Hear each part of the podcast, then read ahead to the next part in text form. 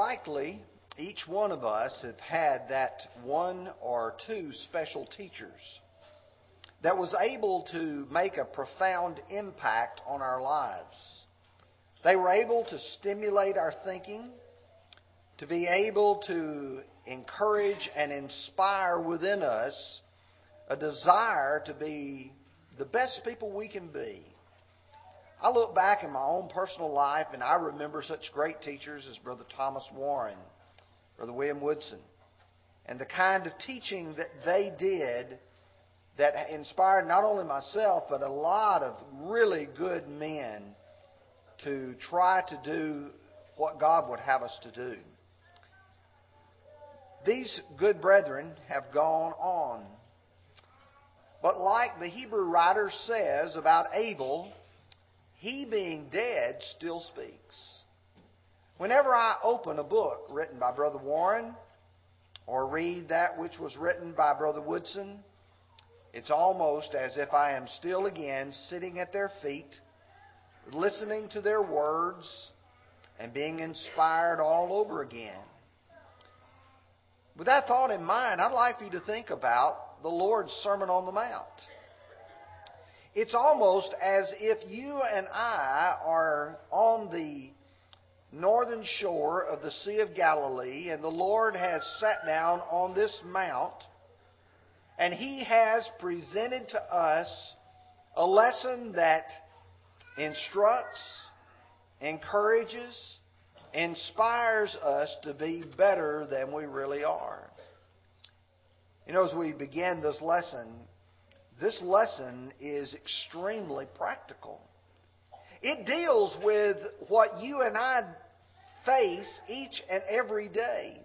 In fact, it's almost as if the Lord were looking into each and every one of our lives and looking at us personally and tailor making a message that fits us to the T. You know, as you look at this sermon, the Lord talks about an authentic faith. Not one that's fake, not one that's pretend, not one that's put on, we looked at last week the hypocrisy that existed among many of those people as they gave alms, as they prayed, and as they fasted. The Lord also talks about right choices. Every day we're confronted with difficulties in life, and which choices are we going to make, and which ones are right, and which ones are wrong. And then finally, this idea of always making sure we love God with all of our heart, all of our soul, all of our mind, and all of our strength. Or as he will put it in verse 33 of chapter 6, but seek you first the kingdom of God and his righteousness, and all these things will be added to you. This morning we're going to look at Matthew chapter 6, verses 19 through 24. Now, you've already heard verse 19 read to you twice.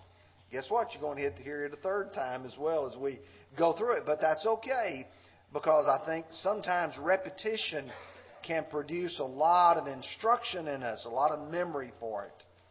So let's look first of all at this idea of definitions that's in verses 19 through 21. And the reason it's so important is because it reveals to us some very important terms and provides for us some distinction so we can understand the good from the bad. So let's read verses 19 through 21 again. Do not lay up for yourselves treasures on earth, where moth and rust destroy, and where thieves break in and steal. But lay up for yourselves treasures in heaven, where neither moth nor rust destroys, and where thieves do not break in and steal. For where your treasure is, there will be your heart also. Now, um, let's look at some of the key terms here, some define them. The word that jumps out at you in this section is the word treasure. And many times, as you're looking at the original words and you want to understand what they mean, the Greek word here is thesaurus. Someone says, Hey, I know what that word means. In fact, I really know what it means. I use one sometimes two or three times a week. As I prepare my lessons and I'm trying to find the exact right word to be able to use, I know the thought of what I want to put down, but I want those letters to match up, and so I pull out my treasury of words, a thesaurus. And so you can look up a word and it will show you all the synonyms, all the words that mean the same thing. It'll also show you the antonyms, the words that mean the opposite. But the word thesaurus means what is valued or a place where what is valued is kept. We generally would call what we value our treasure. We sometimes would say where we place what we value is in our treasury. But that's the idea that's used. Let me give you a couple of passages of Scripture. Matthew chapter 2 and verse 11, at Jesus' birth, and when they had come into the house, they saw the young child with Mary, his mother, and fell down and worshipped him. And when they had opened their treasures, they presented gifts to him gold, frankincense, and myrrh. Treasures that they had brought to our Lord. You know what gold is. Frankincense and myrrh were spices, fragrances, if you will. It's just like cologne today is of great value. That's what they brought, a treasure to him. If you go to Hebrews 11 and verse 26, it contrasts Moses when he grew up. He chose not to be called the son of Pharaoh's daughter. It says, esteeming the reproach of Christ greater riches than the treasures in Egypt. All those gold pieces that they had, all of the wealth that was to be enjoyed, he looked to the reward that was from our Lord. But he says, where your heart is, there will your treasure be also. The idea is, is what you and I put as the most thing that we love. And some people make it clear that they love things more than they love people. Some people love things more than they love their family. Others love their family more than they love things. Where your heart is, where your treasure is, they're going to be the same. But you see, the Lord draws a distinction between fake riches and real riches. And what he tries to do is to help us de- differentiate them. Let me give you a couple of passages which I think are helpful, at least to me, in trying to see the difference. In Luke chapter 16 and verse 11, Jesus said, Therefore, if you have not been faithful in unrighteous mammon, who will commit to your trust the true riches? It's obvious that he's implying here that unrighteous mammon is not true riches. True riches is something much more valuable, much more precious. Proverbs 8 and verse 18 says, Riches and honor are with me, enduring riches and righteousness. Now I want you to key on that word enduring riches because that's exactly what the Lord is talking about. Things that endure versus things that can go away. In 2 Corinthians chapter 4 verse 18, Paul's explaining the difference between the life here and the life to come and what a person lives for. And he says, while we do not look at the things which are seen, but the things which are not seen. For the things which are seen are temporary, but the things which are not seen are eternal. Everything that your eye observes right now, whether it is wood or whether it is marble or whether it is brick or anything else, that all is temporary. What you cannot see, the soul of man, the spirit, those things are eternal.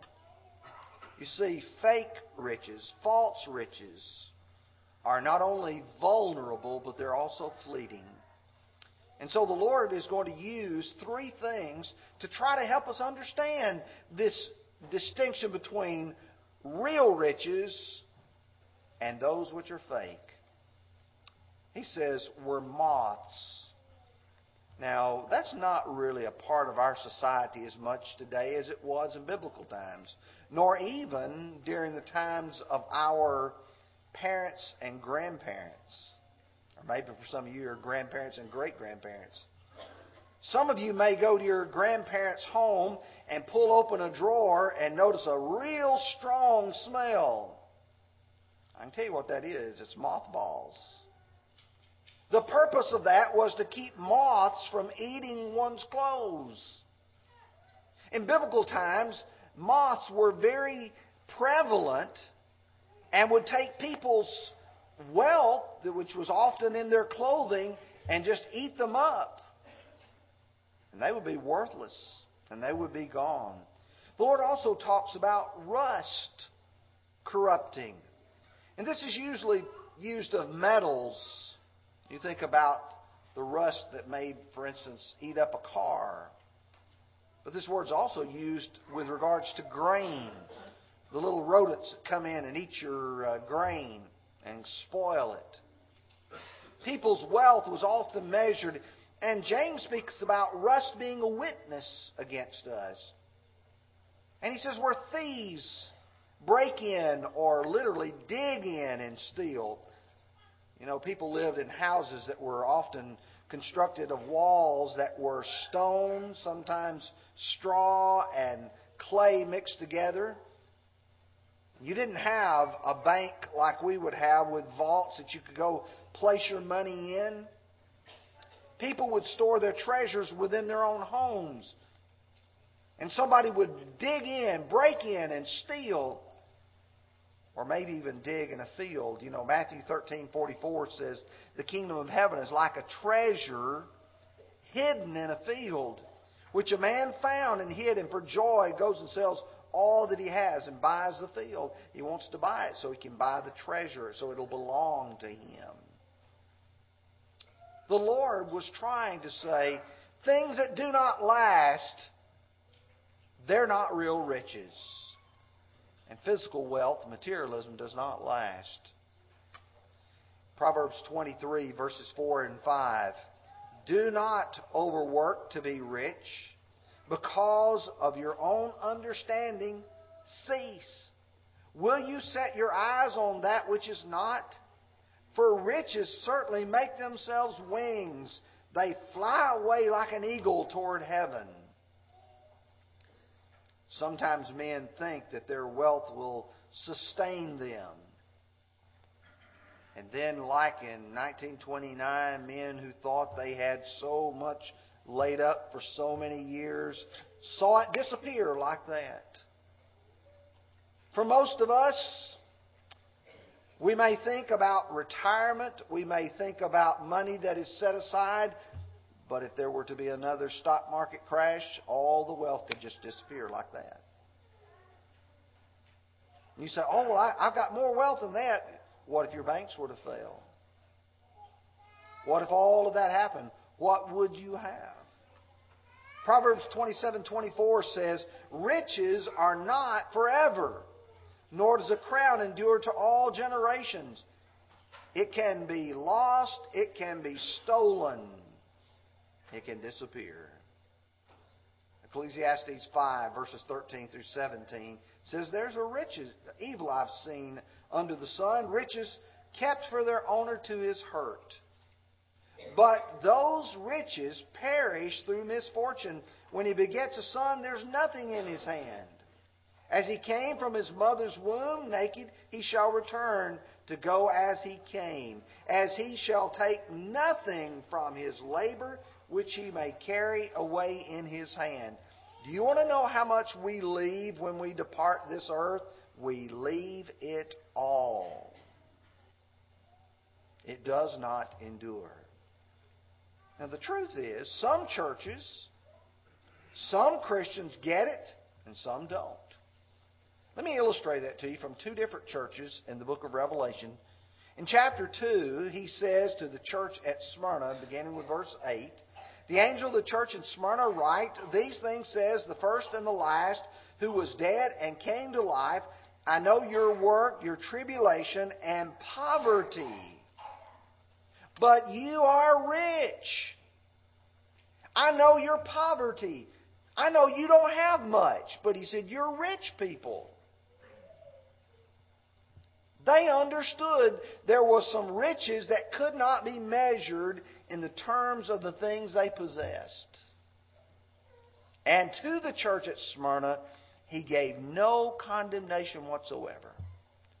When you look at the seven churches, many of them he would say good things about them, and then he would say something that they needed to fix. Didn't say a thing about Smyrna. On the other hand, if you go to chapter 3, verses 17 and 18, talking to the church at Laodicea, because you say, I am rich, and have become wealthy, and have need of nothing, and do not know that you are wretched, miserable, poor, blind, and naked.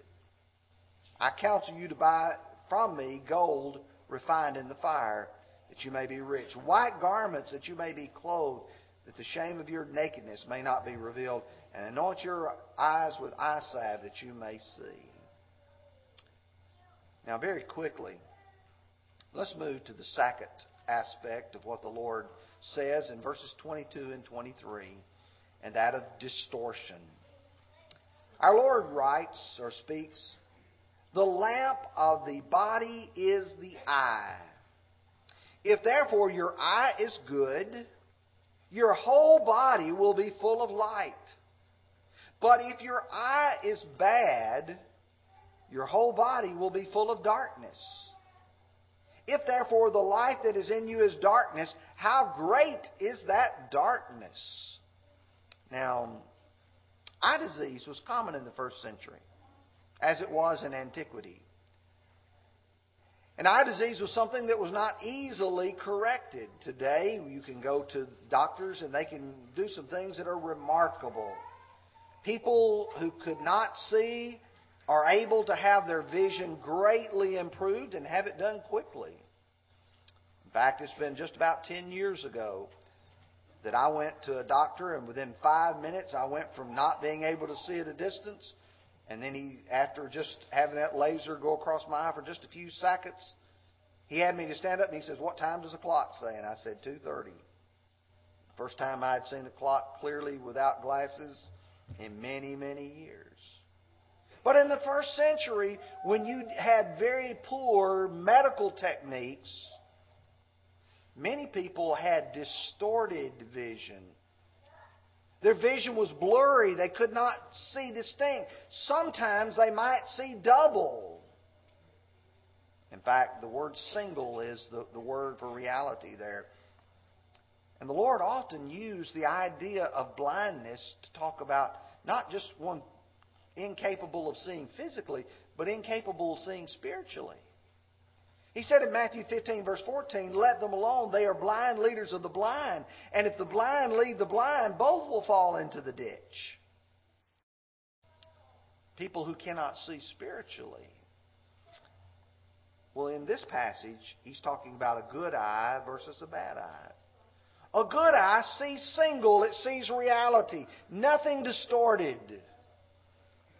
But there are people whose vision is distorted. For just a moment, I'd like to uh, bring out an idea that you may not have noticed or may not have heard. The Lord chose the words carefully here. And He used a word which indicated singleness for good eye. And uh, for instance, if I just see one of Stanley, that's good. If I see two, that'd be which Stanley am I looking at? You're driving a car and you're meeting a car and you see two, which one are you going to avoid? It's good to see single. But you see, the word single in the Greek language has a double meaning to it. It's also used for a person who is liberal or generous in their giving.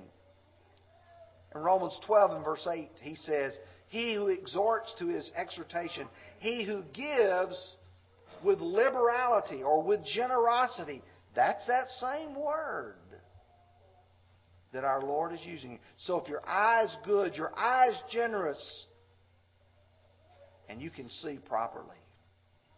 But many have had their vision distorted by the love of material things. I want you to listen to 1 Timothy chapter 6, verses 9 and 10. Paul would write, But those who desire to be rich fall into a temptation and a snare, and into many foolish and harmful lusts, which drown men in destruction and perdition. For the love of money is the root of all kinds of evil, from which some have strayed from their faith in their greediness and pierced themselves through with many sorrows. Here's people that the love of money is so attractive to them, they can't see anything else. Or maybe I ought to put it this way, because we've already illustrated real riches and fake riches. Real riches is the here and now, or fake riches is the here and now. Real riches is what is eternal. So many people are short sighted or nearsighted. They're only looking at today. And then there's what's referred to as the evil eye. In Matthew chapter 20 and verse 15, we read, Is it not lawful for me to do what I wish with my own things? Or is your eye evil because, am I, because I am good? The evil eye here refers to a person who is covetous, jealous, and greedy. You don't want someone else to succeed, to do well. You don't want them to be blessed because you want it for yourself. Matthew 7, verses 20 through 22. And he who said, What comes out of a man defiles a man, for within, within out of the heart proceed evil thoughts, adulteries, fornications, murders, thefts, covetousness, wickedness, deceit, lewdness, and evil eye. An evil eye, man here who is covetous. But that leads me to the third part of the lesson, and that's to verse 24. He's given you some definitions and distinctions. He's talked about the distortions that take place, but now he's going to put it in the aspect of you've got to make a decision. No one can serve two masters. For either he will be hate the one and love the other, else he will be loyal to one and despise the other. You cannot serve God and mammon. What do you mean you can't serve two masters? You know, it's interesting when you read people's comments on this. One of the writers said, Well, this is really not true. You can serve two masters. And he pointed out that a person could, for instance, have a moonlighting job. You know, what about a person who goes and works an eight hour shift at this job and then they, because of whatever reason, they choose and they want to go to work another job somewhere else for, say, four or six more hours and then sleep the best they can? But you see, that's a problem. The Lord uses the word masters here. And because that's not a part of our culture today to have masters and slaves, we don't really get it. You see, when you go to Colossians 4, verse 1, Masters, give your bondservants, your slaves, what is just and fair, knowing that you also have a master in heaven. The master owns you. He has possession of you seven days a week, 24 hours a day, 365 days a year. You can't moonlight because you belong to Him. If there's any moonlighting take place, the Master moonlights you. No man can serve two masters. You've got to decide either I'm going to serve this master or that master. Because one will always put one above all others. One has to be above all others. And so Jesus said, You cannot serve God and mammon. The word mammon is the Aramaic word for wealth or money. For instance, Luke 16:19. And I say to you, make friends for yourselves by unrighteous mammon. James 4 and verse 4 says, You adulterers and adulteresses, do you not know that friendship with the world is enmity with God? And whoever wants to be a friend of the world makes himself an enemy with God. And in 1 John 2, 15 through 17, do not love the world or the things that are in the world. If anyone loves the world, the love of the Father is not in him. For all that is in the world is the lust of the flesh, the lust of the eyes, and the pride of life. It is not of the Father, but of the world, and the world is passing away in its lust. But he who does the will of God abides forever. Some folks love the world, and they have made the world their master. Now, to bring all this together, I want to point out to you there's three basic principles from the Bible with regards to this physical wealth. Everything ultimately belongs to God. The clothes that I wear, the home in which I live, everything, including myself, belongs to God. In Psalms 24, verse 1 The earth is the Lord and its fullness, the world and those who dwell therein. All of us, everything we have belongs to God. In Psalm 50, verses 10 through 12. For every beast of the forest is mine, and all the cattle on a thousand hills. I know all the birds of the mountains, and the wild beasts of the field are mine. If I were hungry, I would tell you, for the world is mine and all of its fullness. God says, You don't own any of it, I own it all. Very important to understand. Second basic principle of material possessions is Possessions are always subordinate to people.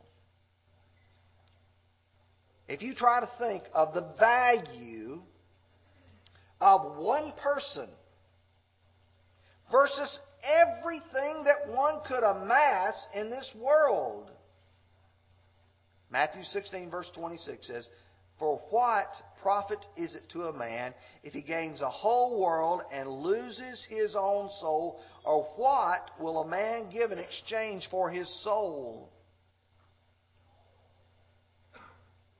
Nothing is as precious as your soul.